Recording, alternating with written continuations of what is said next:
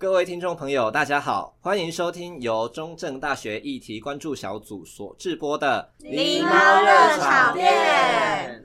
我们是一群来自旧称打猫民雄乡的凤梨与猫猫们，常年争吵不休的我们，某天看到政论节目，发现哇哦，原来吵架也可以给别人看呢。于是狸猫热炒店就这么诞生啦。欢迎大家跟我们一起关心时事，聊议题。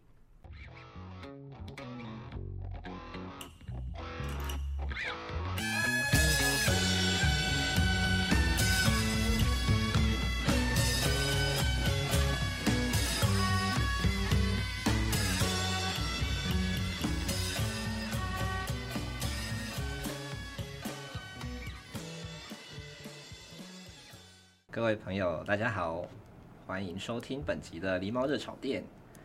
我们终于走到倒数第三集了，现在是 EP 十二，接下来在 EP 十三、EP 十四就是最后一集。那请大家持续的锁定我们的节目。好，本集的主题是：有病就不要出来害人？问号。我们要聊精神疾病很可怕吗？真的是杀人的免死金牌吗？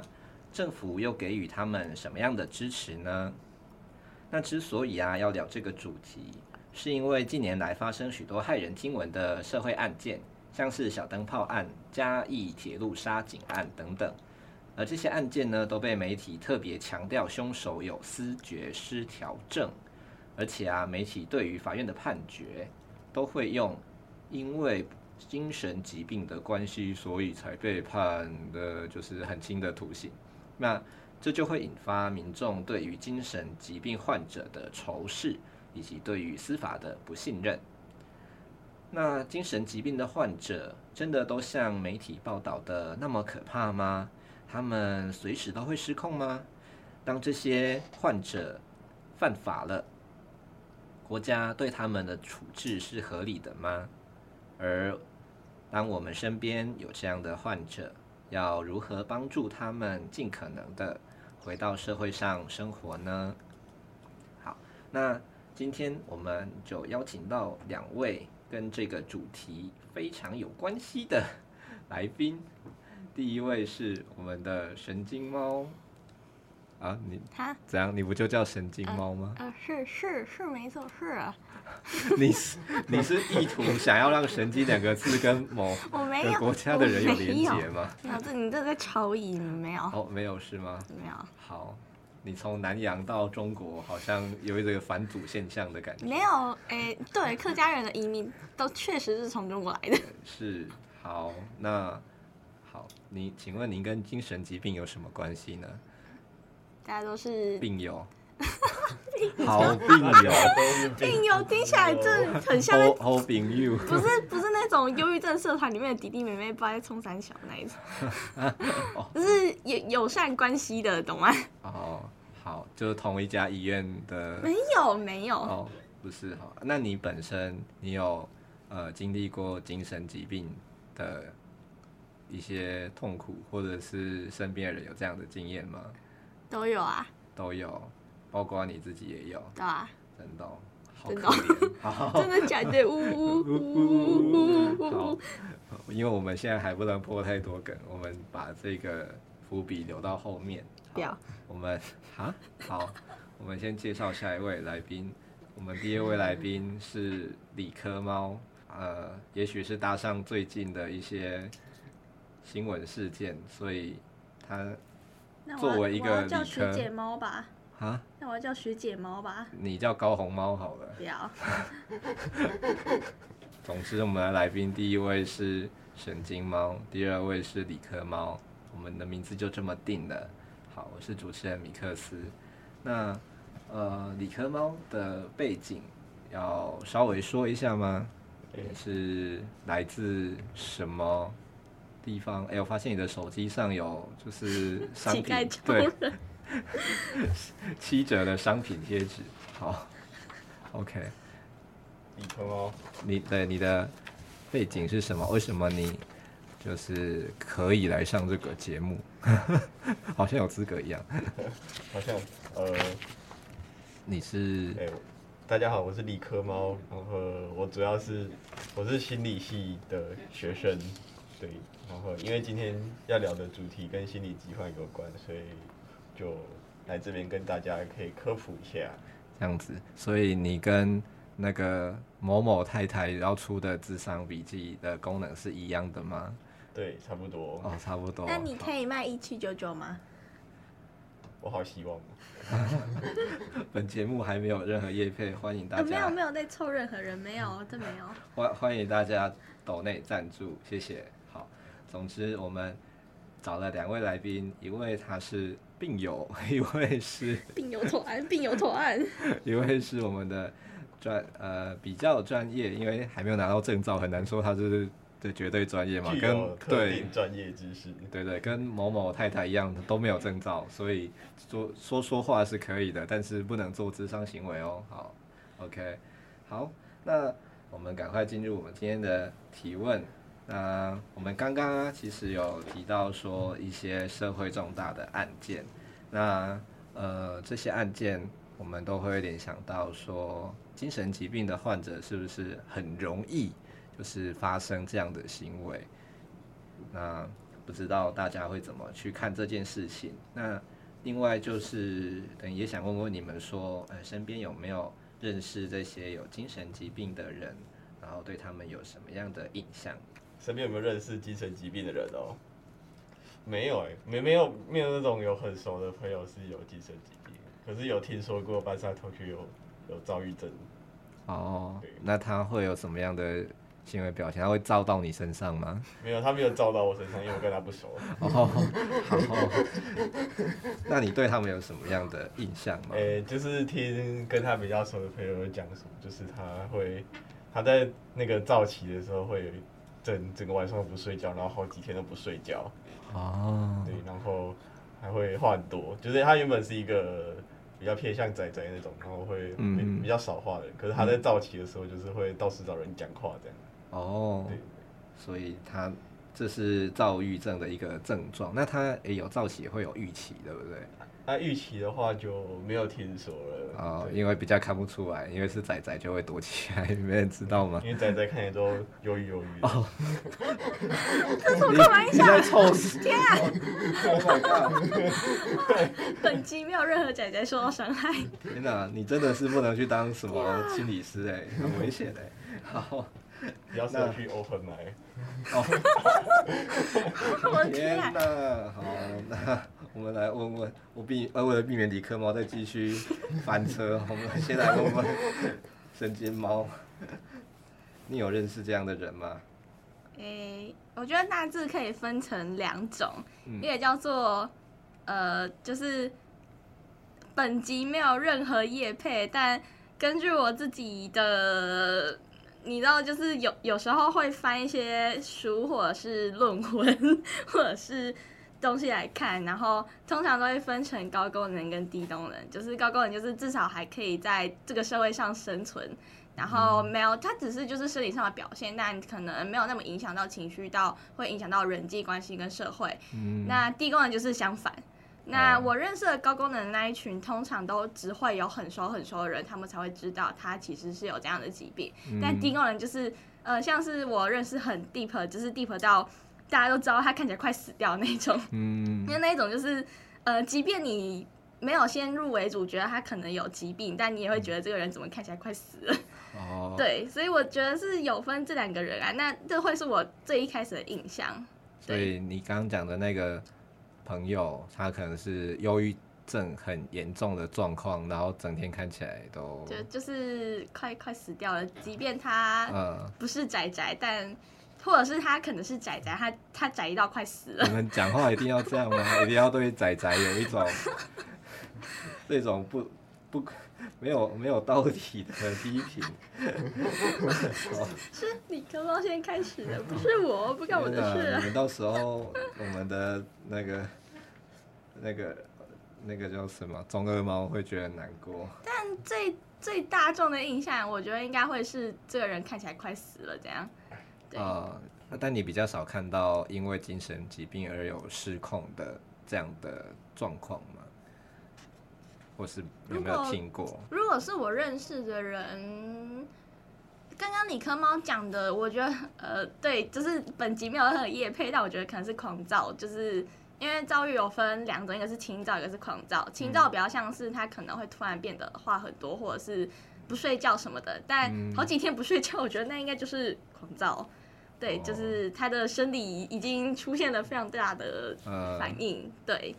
那这种的可能就会比较多，嗯、可能就是出去飙车，然后疯狂跟人家进行不管不不太 OK 的性行为，或者是要要男在厨房里做菜之类的。对对对对对，对，或者是就是看到人就想揍他。嗯、但我目前是没有，我的朋友们是没有这样的现象，但是我也有在。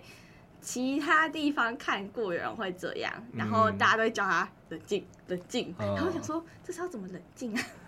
对，那这这就要谈到说，呃，其实应该也要问一下我们心理系的理科猫，所谓的精神疾病，你觉得是这个人他没有办法控制自己的行为，他不想控制呢，还是他大脑里面没有办法阻止他做这些事情？嗯，我觉得应该不是不想控制，而是他知道他有这个行为，可是他控制不了。嗯，就是他没有办法去控阻止这个这样子的行为发生。嗯，可会是什么样的因素才导致这样的？会是才才导致他有精神疾病？有，呃，会是什么样因素？其实这种很难定义，就是他没有特定单一因素，有可能是。嗯比如说，有可能是社交性的，有可能是他天生脑袋就有有一点缺陷，或遗传，或是遗传，对，嗯、然后又或是他就是就是一样是社交性的，可能是他或他工作的地方，或是他生活的地方对他造成压力太大，导致他的脑袋出现出现一些病变，嗯，就是然后也有可能会是发展性，就是比如说他自然人自然老化，然后就会有些功能就会丧失，然后就出现了这些行为。就是没有办法控制这些行为。好，所以听起来，不管是遗传啊，然后压力，然后病变或者是老化，好像比较多是在指涉它是生理上的因素，嗯、然后才会导致它出现一些呃非预期或是不可控的行为。嗯，呃，所以所谓的精神疾病，现在我们有呃半专业、接近专业的人士帮我们稍微科普一下精神疾病是。大概是指什么样的问题？好，那我们的神经猫想要说什么呢？就是通常，呃，我自己看到的是会分成两种，一个是精神疾病，然后另外一个是人格疾患。那精神疾病它的诊断方式通常都还是生理为主，嗯、就像是如果你去看身心科或精神科，他们会依据医生自己的专业。然后他有些医生他就是很直接，就是问你生理上面的现象，他不会想要琢磨你太多的，他可能一开始会跟你问说，哦，你的家庭背景，或你有没有经历什么重大事情，但他最后还是会回归，那你这个现象多久了？就是生理去判断。嗯、但人格疾患的话，我自己是觉得心就是由智商心理师跟医生去判定一半一半，嗯，因为人格疾患比较偏的是你的情感那一个部分，它就是、嗯、就是有种。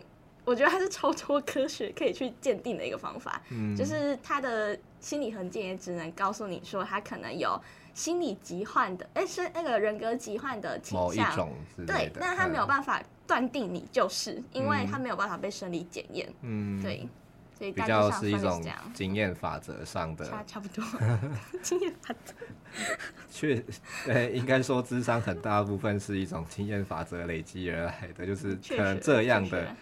这样类型的人格疾患，他会有什么样的特质？然后我们再去做一些归纳。对，好，那你们刚刚都稍微谈到了，就是你们对精神疾病的印象以及认识。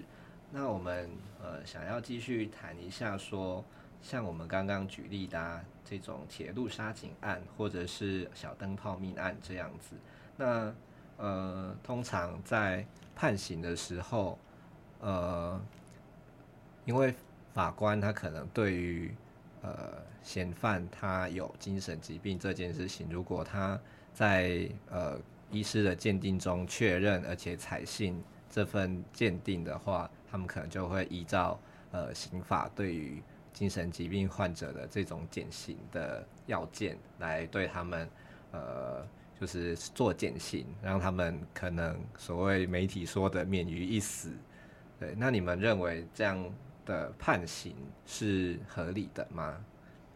就是减刑这件事情，对于精神疾病患者的减刑，嗯，好，在你们思考的时候，我们简介一下铁路杀警案。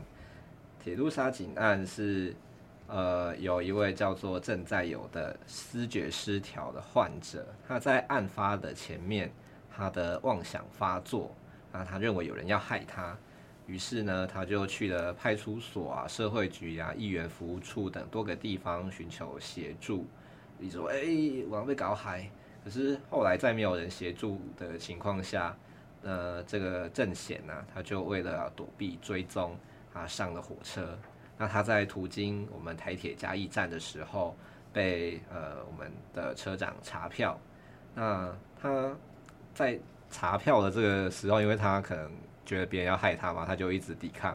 那后来就叫警察来了，那他就以为警察也是要害他的这些同伙，那他就呃为了抵抗嘛，他就拿刀去刺这个员警，那导致员警在这样的执勤的途中身亡，所以呃就变成一起杀人事件嘛。对，好，那我们回到刚刚判刑的部分。我们先来听听那个理科猫的想法。好，呃，我觉得典型的部分应该算是必要的，因为精神疾患的患者就是他已经不太有能力去控制他自己的行为，也就是说，他的他会做出这样的行为，并不是出自于他自愿的，而是他在非自愿的情况下做出了像是危害别人的人身安全的行为。嗯，所以就是。就是虽然说他还是要判刑，可是必须要给他不要那么严重的处罚。对对对对。那如果他关完又出来又继续杀人，继续捅人怎么办？就是呃，就是除了减刑之外，就是就是他他另外还会哎、欸，他是不是有判罪判那个就是要住院强制治疗强制治疗五年？就是他除了、嗯、除了刑法直接进刑法这边直接。进监狱关之外，就是他还要出，就是他还要进行五年的强制治疗。我觉得这个治疗部分也是必要的，就是以防他他的病情又加重，然后又做出类似的事情。嗯，对。而且呃，我记得这件案件就是铁路杀警案这件案件，就是这个嫌犯在妄想症发作，就是在犯下这件事情之前，就是他是停药的状，他是自自行停药的状态。嗯，就是停药两年，可是。干两年很很严重，很很多哎，很多哎，超多的，根本没有用啊，这种没有用，那个要压起来很很容易。可是没有说是自行停药还是那个，那个要去专访，对啊，干专访听起来超地狱的，而且就是他他停药好像也是法官判刑的主要因素之一，就是因为他自行停药了，所以法官才判他刑。就是才没有，oh. 才没有判更轻的这样。他在一审的时候啊，他是被判无罪，然后监护处分五年。那二审的时候才被判有期徒刑十七年，跟监护处分五年这样子。所以代表其实一审的法官会觉得他是符合呃在呃在行为的时候他没有。自己的那个意识，所以做出这些行为嘛，所以直接判他无罪。那二审的法官呢，他才认为说，哦，他可能是因为有停药，那他停药之后才导致他会有这样的呃病情复发，然后又产生攻击行为这样的事件，这样的悲剧吧，这样的对啊发生，所以判的就变得比较重一点。那你们觉得这样是比较合理的吗？我刚刚看到他是说没有钱看医生，就是一直欠债，一直欠，然后欠到后来没有钱看。嗯哼，所以这可能呃停药，停药有时候有很多因素，但经济可能是一个很重要的问题。嗯，对。那我们既然已经谈到这个部分，因为前几天，哎、欸，该说最近呢、啊，我刚好跟神经猫有聊到所谓，就是说，哎、欸，我既然你觉得可能学校的智商不是很好啊，你为什么不选择去外面做自费的智商呢？我急呀，贵桑桑。怎么样？你一次做一次外面自费智商大概要多少？哎、欸，我们要先分医院跟那个私人诊所，就是医院我问到的价钱是加计是八百。啊，私人诊所、嗯、对一次，私人诊所大概是一千块起跳。呃，对，而且加机时间很难，很很难弹性。嗯，它就是固定，就是没有办法在上班族可以的时间去。如果真的要谈的话，嗯，那私人诊所的好处就是方便啦，嗯、就是可以约晚上，可是钱很贵，而且一千块比我想象中还要便宜一点，一千以上。所以它可能会动辄到两三千跑不掉，而且通常一个疗程都是六到八次。嗯，对，然后比较严重的人，严重就对他们必须要再谈更多次。嗯，像有的人会谈一百个小时嘛。呃，对啊，谈两年不知道多有钱哎、欸。嗯，赚回来了。好，我们不要再凑片了，干嘛自己这样？还是我是我讲的，抱歉哦。好，所以好，我们回到这个案件的话，我们其实会发现说，呃，可能我们在制度上。我们虽然开始要慢慢重视精神疾病的问题，可是，呃，当我们希望解决这些问题的时候，我们其实没有给人民相应的一些便捷的制度，或者是呃合理的花费。譬如说，哎，我们以前看医生都很贵嘛，可是我们现在有健保。但是，呃，既然我们已经觉得心理健康是一个重要的问题，但我们始终没有把它纳入一个所我们所谓的全民健康保险里面，对，所以看起来制度上好像有一些问题。那等一下我们会再来谈这个状况。那接下来我们再想要更深入了解一下什么叫做思觉失调症。好，我们有请专业的理科猫来帮我们解答。专业，专业要收钱。呃。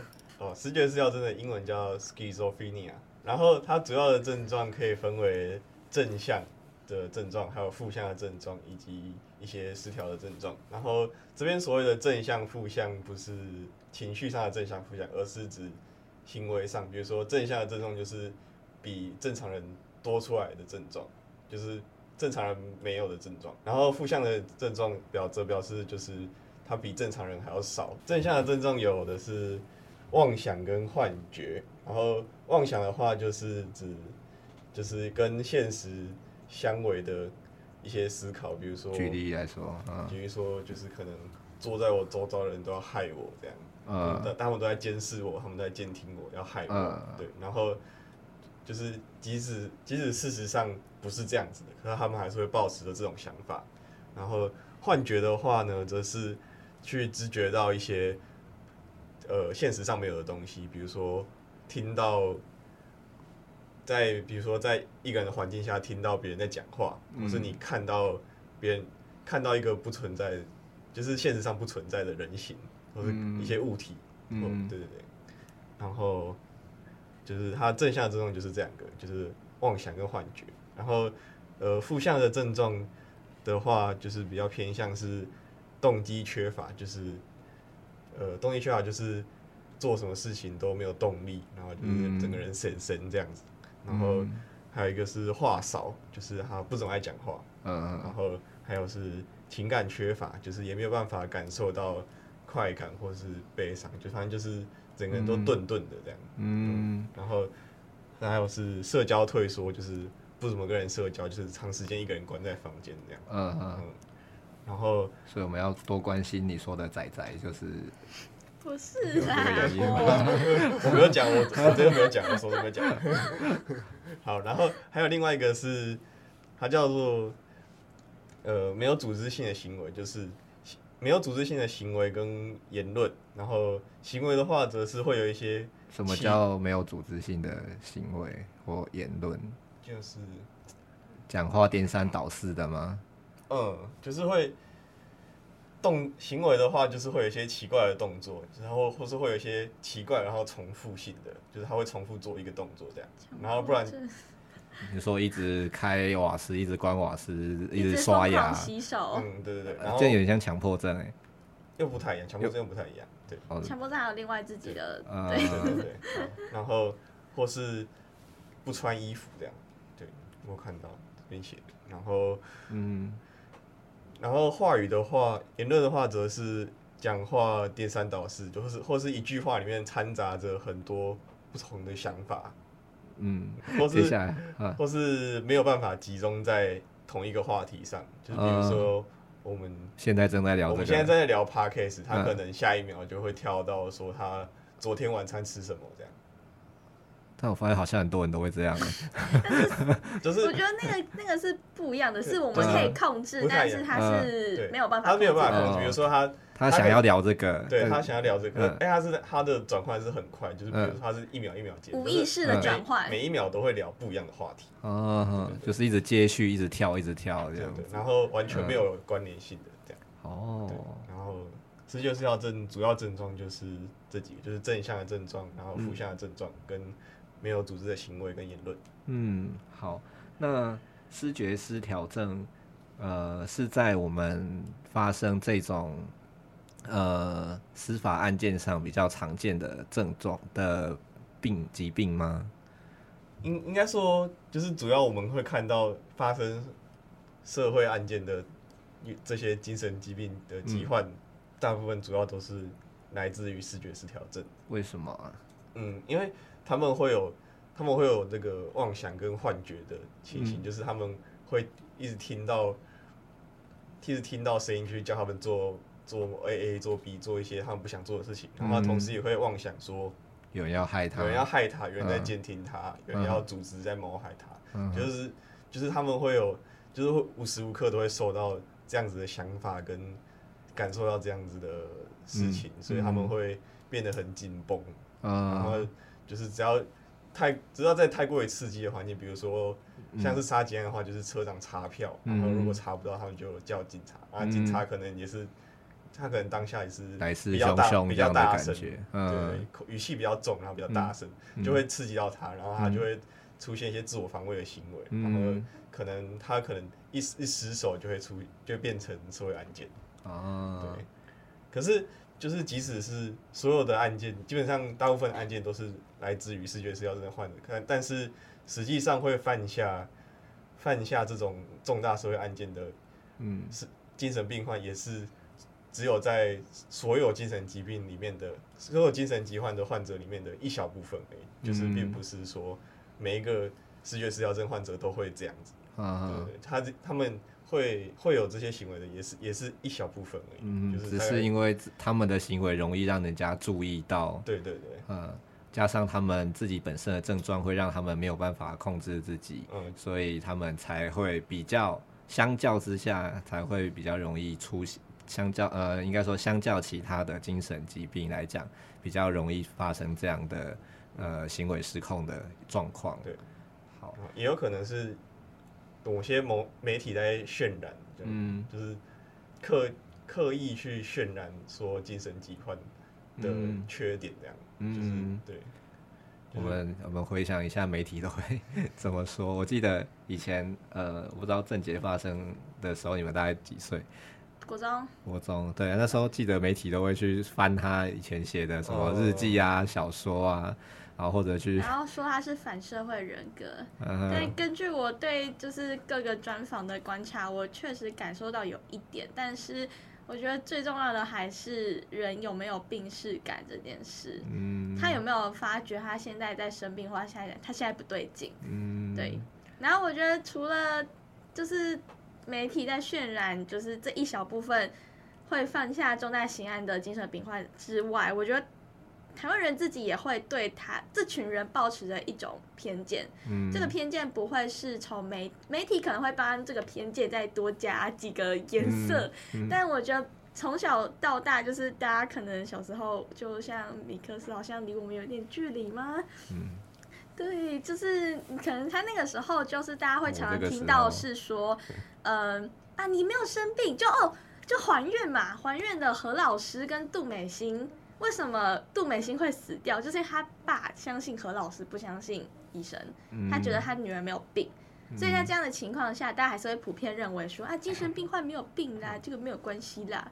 然后加上他们犯下这么多重大刑案，所以就变成啪，就是精神病患等于会犯下重大弊案，对，就是一个连结。对，我们。应该说，从我们的语言里面对话里面就可以大概知道说，我们对于精神病患是保持着怎么样的观感。譬如说，当你做出比较奇怪的行为，那人家就说：“哎、欸，你是神经病哦、喔，你笑。”或者是说，就是一个人情绪比较波动的时候，大家都会说：“哎、欸，你是躁郁症吗？”然后我就想说，躁郁症这不是哎、欸，这个你你真的不要 就是随便把一个情绪，然后就说：“啊，你是不是某种精神疾病？”嗯、我就觉得这个是没有除了没有 sense 之外，真的是蛮白目的。对，然后如果再再延伸多一点，可能还会说，哎，你这个智障之类的。可是真正的智障不会长这样啊，对啊，或者说你是什么喜憨的。所以其实我们在呃我们的语境里面，常常把这些呃不管是精神病患也好，或者是他有一些呃天生的智能的缺陷的人，我们去这样子呃说他们。把他们当成一种嘲笑的对象的时候，我们无形中就加强了这样的印象，对不对？好，你点头没有用啊，你要 你要说话，你要说，对对，这里是 Podcast 好吗？理科猫，你小心一点。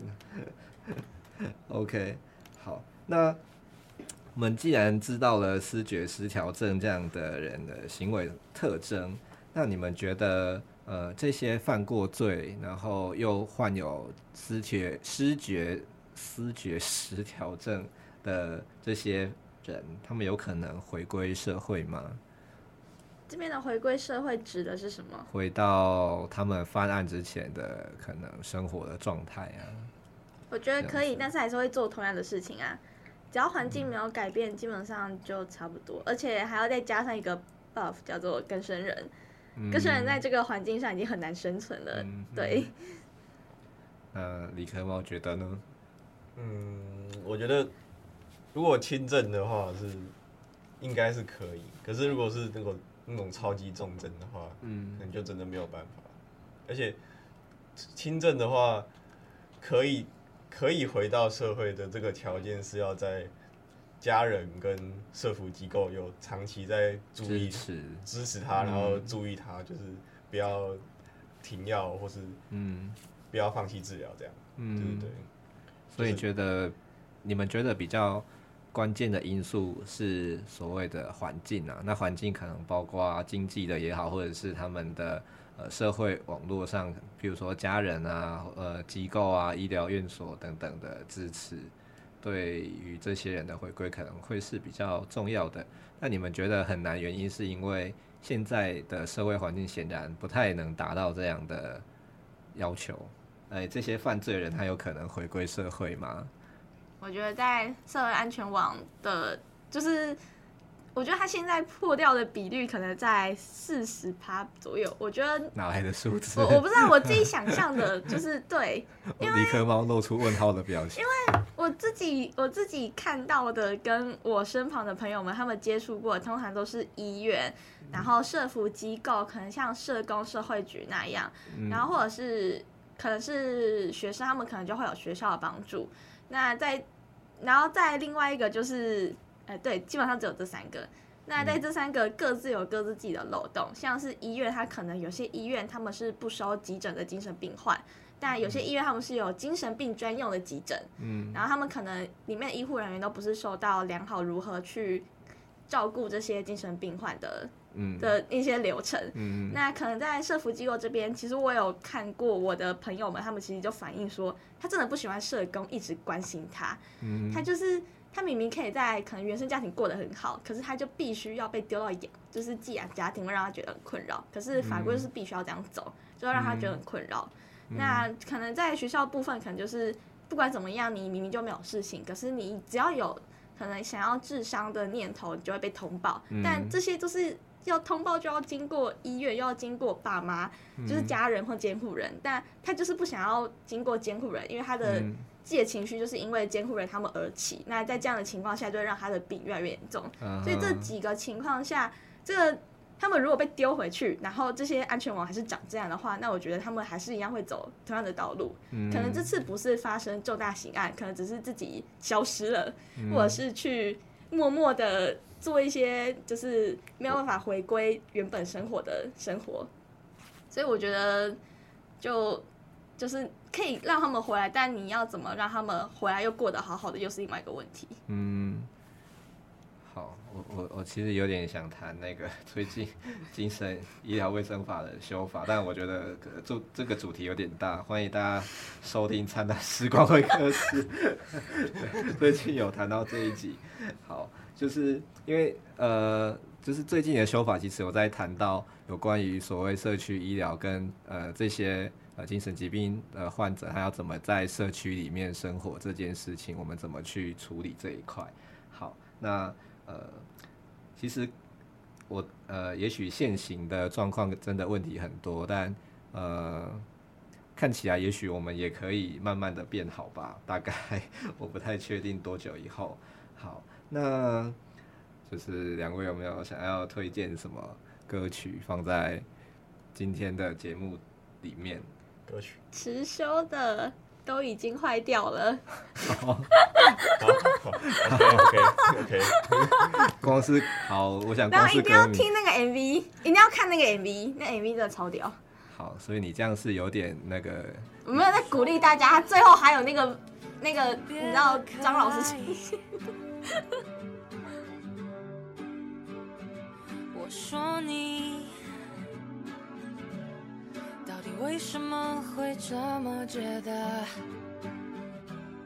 你根本就不懂我，你根本就不知道，你根本就不懂我，你根本就不知道我的心早就已经都坏掉了。就全部都腐烂，早就已经想要离开。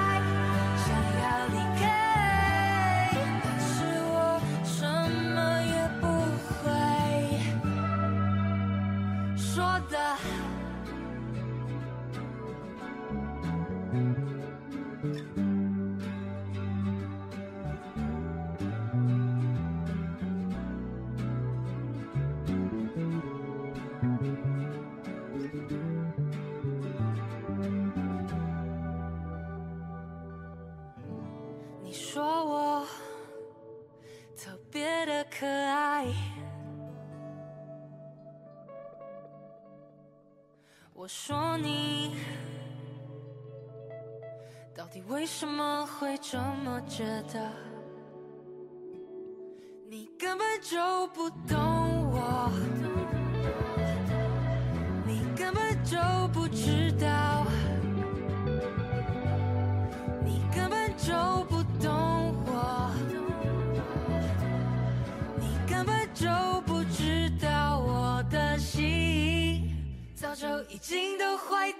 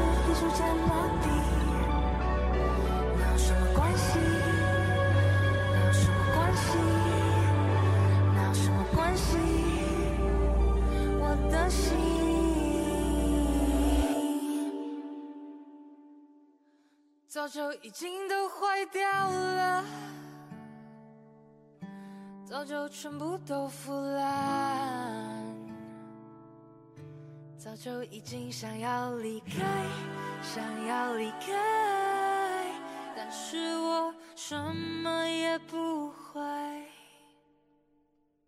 说的。目前呢，刚刚我们呃神经猫有稍微提到一下，就是作为一个他可能呃身心有状况的人，他在社会上会有哪些支持嘛？对不对？你说可能他会有在医院啊，在学校啊，或者是在呃社会上，呃政府这边会有一些他支持的。网络好，那假设我今天是一个呃，就测出来我有点忧郁的学生，好，我在高中里面，那首先我应该怎么做？如果是高中的话，我觉得第一个还是去辅导室。嗯，可是你踏入咨商室需要有很很大的勇气，但千万不要去买，嗯、呃。我是说那种心灵鸡汤的书，啊、我不是在讲智商笔记。哦，一定要讲一下。好。对。你你说千万不要去买这种书，为什么？呃，因为我自己坊间看到的书，像是。呃，如果是在已经有明确跟你表达说他可能是在 for 某个病症的话，那我觉得你已经是有去被医生诊断你有这个病症的，你可以去看，因为那是了解你病情的，或者是了解他人怎么去呃度过这个心路历程的一个很好的参考书。对，但你不可能百分之百照着他的方向走，因为大家都是有自己不同的人生故事。嗯，那如果是测出来有一点忧郁倾向的话，在高中还是一样去辅导师。嗯，可能辅导老师他们不能帮你测，就是不能帮你测说哦，你到底有没有病啊什么的。嗯，但他们至少可以听你讲，至少可以帮你知道说你自己发生什么事情。嗯，那在大学这边的话，可能就是辅导中心。就是虽然可能每间学校的辅导中心可能都会大爆满，但还是可以去出探看看。嗯，就是前提是一定要跨出那个勇气，就不要担心说哦，你踏进去，人家会不会就觉得说啊，你有病啊什么的。嗯，那个其实都不在乎，因为你在乎的要是你自己，而不是他人的眼光跟看法。嗯，对。所以这些。资源其实是呃在求学阶段蛮重要的一些资源。那如果是已经触及到生理性，嗯、就是生理的情况，像高中当我可能没有办法解决，因为有些精神科会要求十八岁以下的、嗯、呃人必须要监护人陪同的可以领药。嗯，因为有些好像有些药物对于十八岁以下的人有一些副严重的副作用还是什么的。嗯，但如果是已经大学的话，如果真的是有。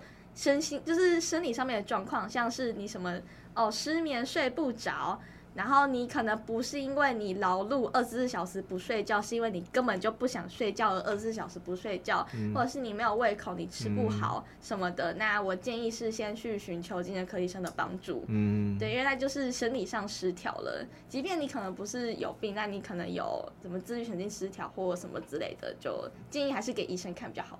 对，就是生理上的症状，还是先找医生这样子。嗯、好，那然后有另外一种东西叫做重大伤病。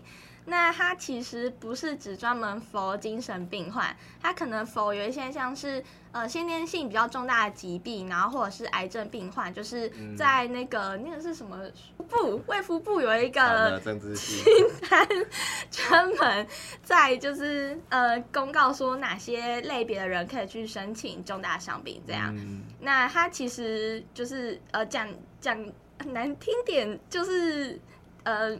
因因为我自己有，然后我有两张是不同类别的，那它的好处就是可以帮人省下医药费。像是我自己有先天的心脏病，那我本来可能去看诊一次要花个那个五五六百跑不掉，可是因为我有重大伤病，所以它全部都变成一百五。对，那可是它不是说它就是一个万能万能的卡片，就是哦，我只要有重大伤病，我去医院看什么病我都一百五，没有没有这回事，它就是。专门缝你的那个类科，然后去做就是补助这样。嗯，那它有期限吗？呃，会，就是会根据就是你的病种跟你的严重程度去做那个你的发卡的年限这样。嗯，对。啊，如果年限到了，就是要重新再去做鉴定啊。嗯，对。然后像医院可能就是由医院端这边去帮你送那个送件啊，如果是诊所，你可能就要自己跑之类的。哦。那精神疾病的部分是怎么样？呃，如果是在，因为精神疾病的费用其实是我自己啦，我自己看过两两间，然后是不同层级的医院，嗯、然后像是我看家基是一次四百多，然后去成大一次七百多，哦、对，其实那个负担其实蛮重的。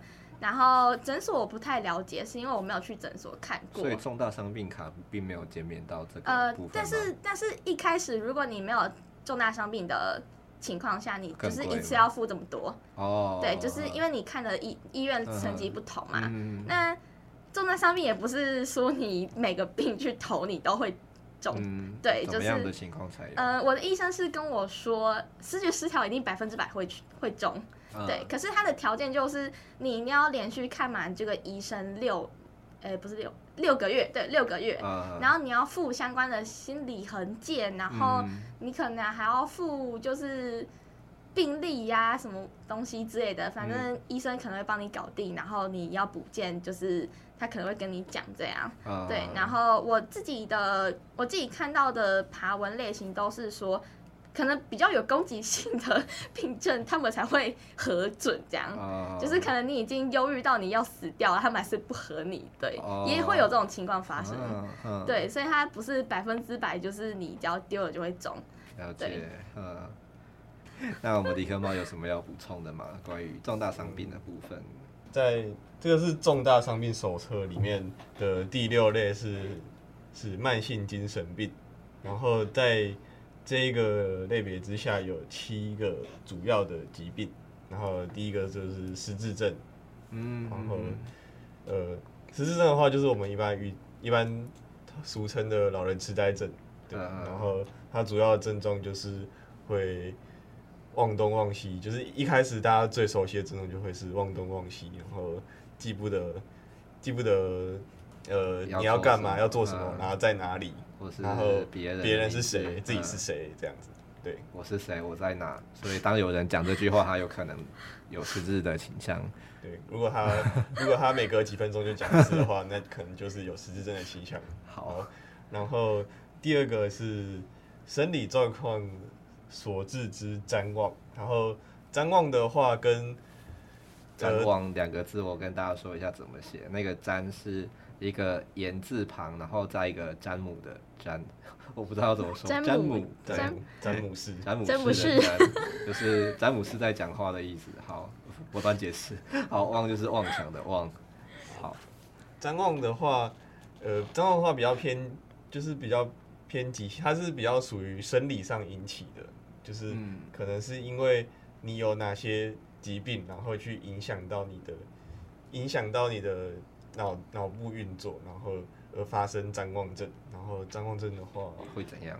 会怎样呢？就是它它主要的症状有注意力缺失，然后睡眠障碍，然后或是你的思绪会片段化啊，然后或是缺乏定向感，然后或是语言功能衰弱，就比如说他是喃喃自语或是语无伦次，然后再来是知觉障碍，就是会有。妄想、错觉或幻觉，哦，会有幻肢出现吗？呃，不会，哦，应该应该不会啦。我以为自己有别不存在的。然后，再是记忆力受损或是情绪摇摆不定。可是，就是张望，张望比较偏向是急性的，就是他只要是他。就是他的病因主要是生理上的疾病所引的疼病痛所引起的，比如说他有可能有脑瘤，然后压迫到之类的。对，就是比如说他可能是发烧发得很严重，嗯、然后就会出现语无伦次，就是烧，嗯、就是我们一般讲会烧到脑袋，哦、对对对，烧坏脑子就会就会出现，然后就是海伦凯勒，通常哦，他是失明了，通常相对应相对应的生理病痛解决掉之后。譫妄就会消失，可是重大伤病这个慢性精神病里面所纳入的譫妄是，你刚刚怎么了？你也譫妄了吗？片段化，口无伦次。他的所所属的譫妄，我认为应该是比较偏向老年人的，嗯，就是比较偏老年人会发生的，就是他可能是长期的病痛，有一些慢性病，对，有一些慢性病痛，然后导致。导致的譫妄会一直发生，对，一直重复发生，或是持续性的发生。好，下一个，然后下面一位，再来是失觉失调症，失觉失调症就是刚刚有讲过的那个，就是还有它的主要症状是有正向、负向，然后跟嗯跟那个，好，我们跳过来下一位，然后下一个是情感性疾患，然后情感性疾患的话，主要可主要是分成躁郁症跟重郁症，然后躁郁症的话，它的症状可以分成躁期跟郁期。好像刚刚也有讲过，我刚刚有讲过。对，那重郁是怎么样？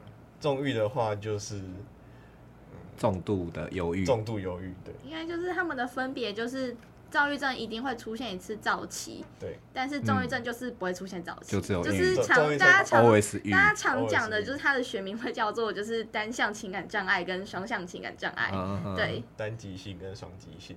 好，对，解释的很清楚。然后重郁症的话就是。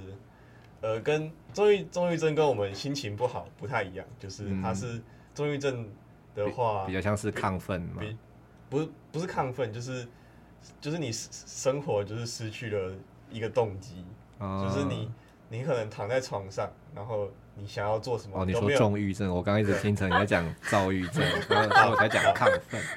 好，这。你要解释的是重郁症，生活失去动机，对，生活就是你是感觉到整个生活失去动机，然后就是你想要做什么，你都没有办法提起精神来做，甚至你听过最好的比喻是你躺在床上，你想喝水，但是你没有办法喝水，对。对，就是你做什么都做不到，然后你连想要睡觉，然后也会因为重有重度忧郁的关系而导致睡不着，睡眠失调，就是你躺在床上可是睡不着，然后你又很累。嗯，广泛性发展疾患的话，下面有分为自闭性疾患，然后你说科某没有雅雅斯伯格现在没有被分在是自闭性疾患里面。对，哎哦，他在下面的。他他现在被分，因为他们后来学者发现，嗯、这应该不会是自闭性，对，因诱发的因素不太一样。嗯，好，广发性发展疾患的话，则是一个大类，然后底下。底下会纳入的是一些那个在我们从出生到成年之间会比较容易发生的精神疾患，就是其中包含了自闭性疾患，然后儿童型儿童期崩解疾患，然后或是其他的广泛性发展疾患，就是比如说有亚斯伯格症候群之类的，然后另外一个其另外一个就是其他的就是未明示之广泛性发展疾患，就是。主要就是看鉴定怎么样。儿童在长大的过程中可能会出现的一些精神疾患都可以去鉴定，然后纳纳入在重大伤病制里面。所以看起来我们对于精神疾病也是呃试图用所谓的重大伤病的这种分类来让他们可以在医疗上有一些保障。但是刚听我们的神经猫这样说，好像又。呃，他们通常又只针对比较有攻击性的，像是视觉失调症的患者来做发放。那到底这个标准是什么？我们其实好像也不是太清楚。好，那我们刚刚也谈到说，学生有一些相关的问题要怎么寻求协助。那我们最后来问一下，嗯，就是神经猫，你作为一个在呃，不管是在学校也好，或者在医疗体制上也好，你你都经过了一定的体验，该这么说吗？体验 整个社会。我不想体验这个东西。对，被迫体验。对，那你觉得，呃，你自己有一个呃这样的过程，是让你慢慢接受这件事情吗？还是你呃，比起其他人来说，你会觉得你比较认识他？人家认识精神疾病的，然后你比较可以接纳这件事情吗？还是我不懂你到底想问什么？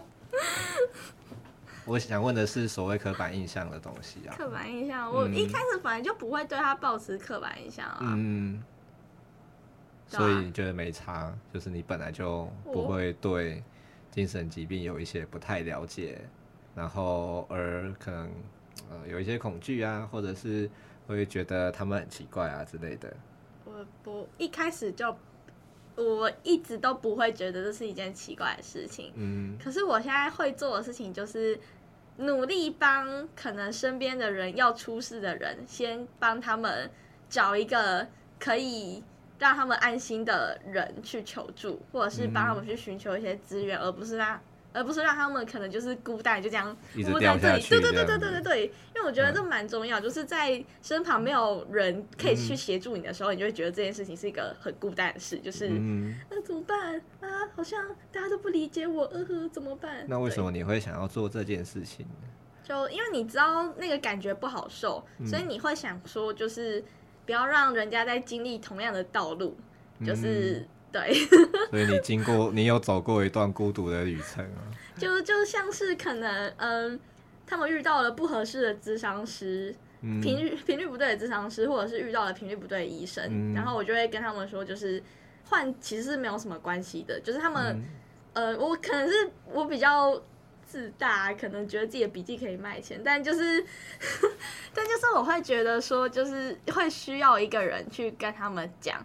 即便那个人不是我，嗯、或者是他们看了其他人怎么讲，就是要他们有一个勇气，因为我觉得我跟我的朋友们最缺乏的东西就叫做勇气，嗯、有勇气去改变这件事情，它才会变好。嗯，对，就我也不是一开始就是哦掉下去，然后我就可以马上飞起来，不可能，不会有这种事情，这是绝对不可能发生的。一定都是经过很多人，就是在你旁边，或者是你的医生、你的咨商师跟你说，嗯、没关系啦，就你这个做好就好了，再往前走就好了。对、嗯。那你觉得家人或朋友的支持是重要的吗？我自己觉得家人跟朋友的支持是很重要，尤其是家人。嗯。因为家人除了当你的金主之外，嗯、他们也是一个，就是你不会抗拒。对正常人来讲啦，嗯、不会抗拒去跟他们分享你任何所有事情的一个人。嗯、那如果你的家人都不支持你的话，那我觉得身边的对身边的那个人其实一定也不好受。嗯、就是那、啊、怎么办？连爸妈都不听我了，那我要怎么办？嗯、对，那朋友，我觉得朋友可以做就就是不要讲那种没有用的干话。你如果是他刚刚好讲干话，我真的觉得没有关系。不要想太多。对，就是对你，就是你真的不要讲这种，不要。虽然每次都跟大家说不要想太多，不要讲，可是每次都会有人讲，然后就想说好了，随便你们要讲就好。但是你们那那怎么说会比较好？我觉得还是根据那个人的个性去给他一点鼓励。他说他就是真的想太多的人。呃，那就你就试着去引导他的，试着去引导他的方向啊。想法对啊，不要讲，不要想太多。就是你跟他讲不要想太多，你跟他，然后他就会觉得说。我就想太多，不然想怎样啦？不然我要想去哪？啊、对对对，就会就会变成无限的循环，嗯、就是没有用的沟通。嗯，对。然后另外一个就是，如果真的不会讲话，就不要讲话，不要想，就是对，不要想办法去跟他说你好辛苦，你好累，你好棒。我觉得都超累的。那你们会觉得朋友的关心是好的嘛？比如说看你状况不好，问你怎么了？哎、欸，我自己是不喜欢人家问我怎么啦，我都会一、嗯、就是一律回答哦，我还没死就已经很好了。对，但是我会就是我会训话我的朋友们，教他们如何去面对这样的我。对，就是我的方法是这样。嗯、可是如果是朋友想要关心的话，我觉得你可以先判断你跟他熟不熟。哦、糟糕，这好像就涉及双方认知也不一样的 问题。对对对，符号互动论。但如果真的，我觉得最好的关心就是在他你觉得他真的状况不太对劲的时候，你要适时的拉住他，就是、嗯、就是像是可能突然这个人没有来上课，嗯、然后这个人突然走路走到一半跌倒，然后对，然后或者是可能他出现了，他突然发了一篇很奇怪的文。嗯，那我觉得这是大家可以关心的。像 IG，然后用黑底，然后用非常小的字写一堆密密麻麻的话。我觉得那个没有 没有，就就比如像是就是他突然进行一些很很奇怪的告别，就是哦谢谢我的爸妈，我的同学，然后就希望什么某某队可以赢得总冠军，然后这个时候大家都要察觉。我觉得这是就是如果是不熟的人最基本的。要要关心他的表现，就是要要察觉，因为可能你觉得他看起来没有怎样，他看起来可他你觉得他看起来没有怎样，但他可能就是有怎样。所以不熟的人，你要怎么去关心你的朋友？好，那譬如说你跟那个理科猫不熟，那你要怎么去发现他？呃有一些状况的话，你要怎么去关心他？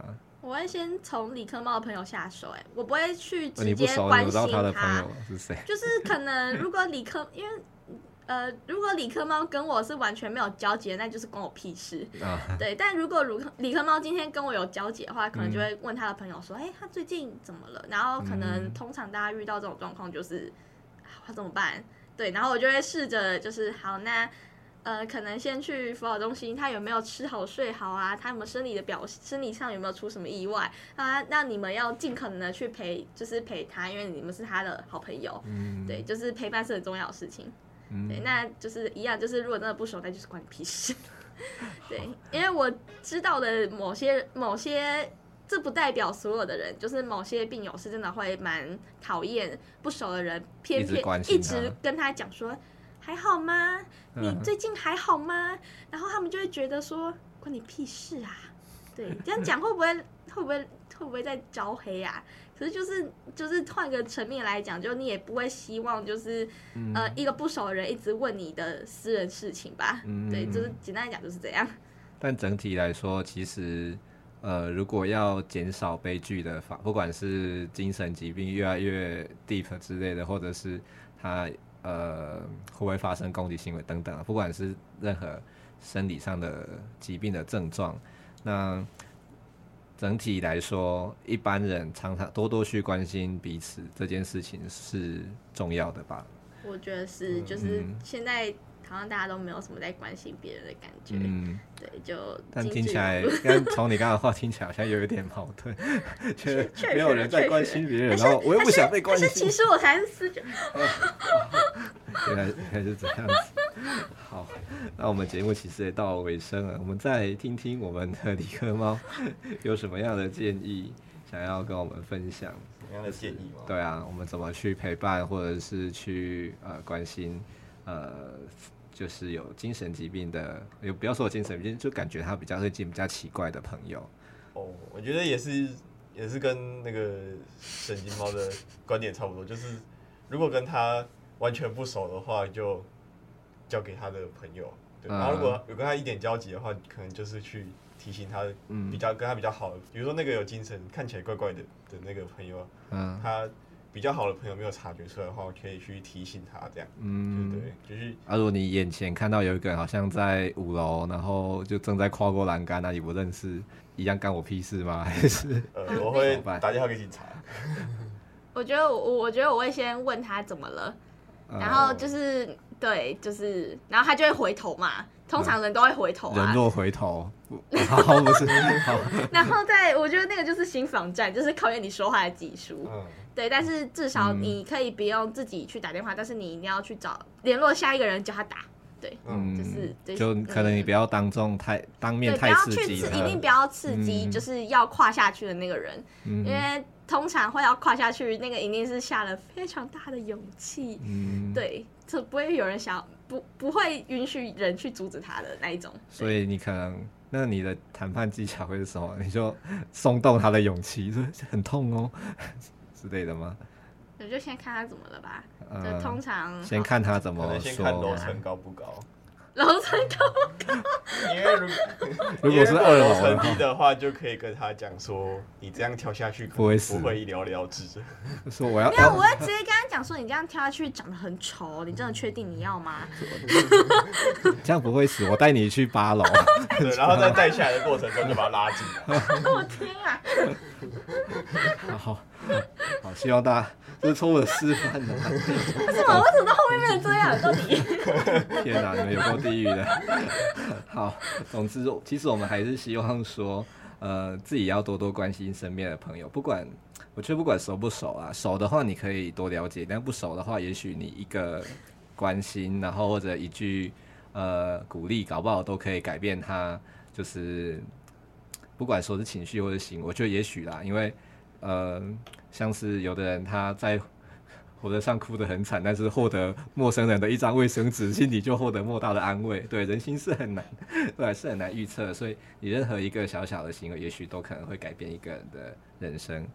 嗯、然后我要补充，就是我刚才讲的那些方法都是我自己的方法，就可以。不要照着我说的去做。我知道。对，就是这个要特别标注，因为我怕有人真的会这样子去关心他的朋友，造成他朋友很大的压力，这样我也觉得很难过。嗯，对，就是大家还是要遵守、遵从自己的想法去关心他人。嗯，对。我觉得同时也要去尊重别人啊，就是。不要动不动就去碰碰人家，对，碰人家的隐私，甚至身体之类的。有时候，哎、欸，最近怎么啊？就甚至给他扒了这样子，太凶了，超莫名其妙的啦。我这人关心的方式就是这样子啊。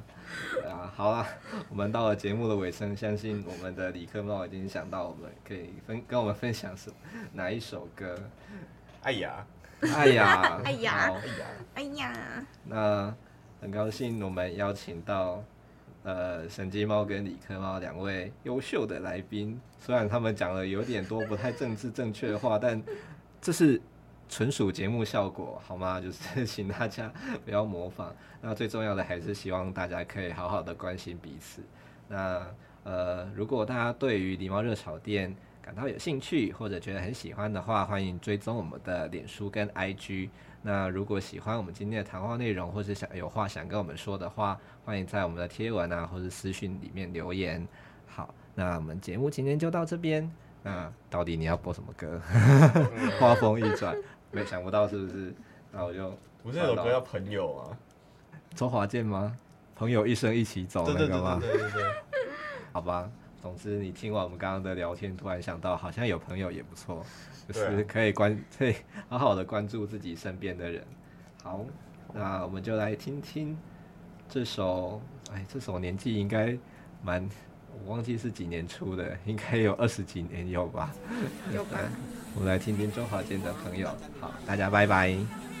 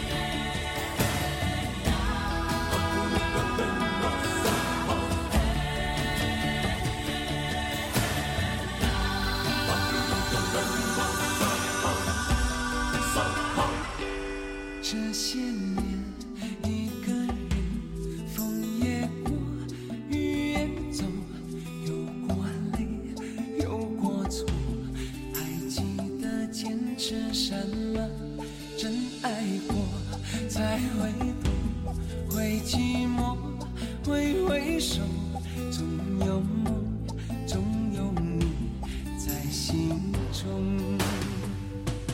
朋友一生一起走，那些日子不再有，一句话，一辈子，一生情，一杯酒，朋友不曾。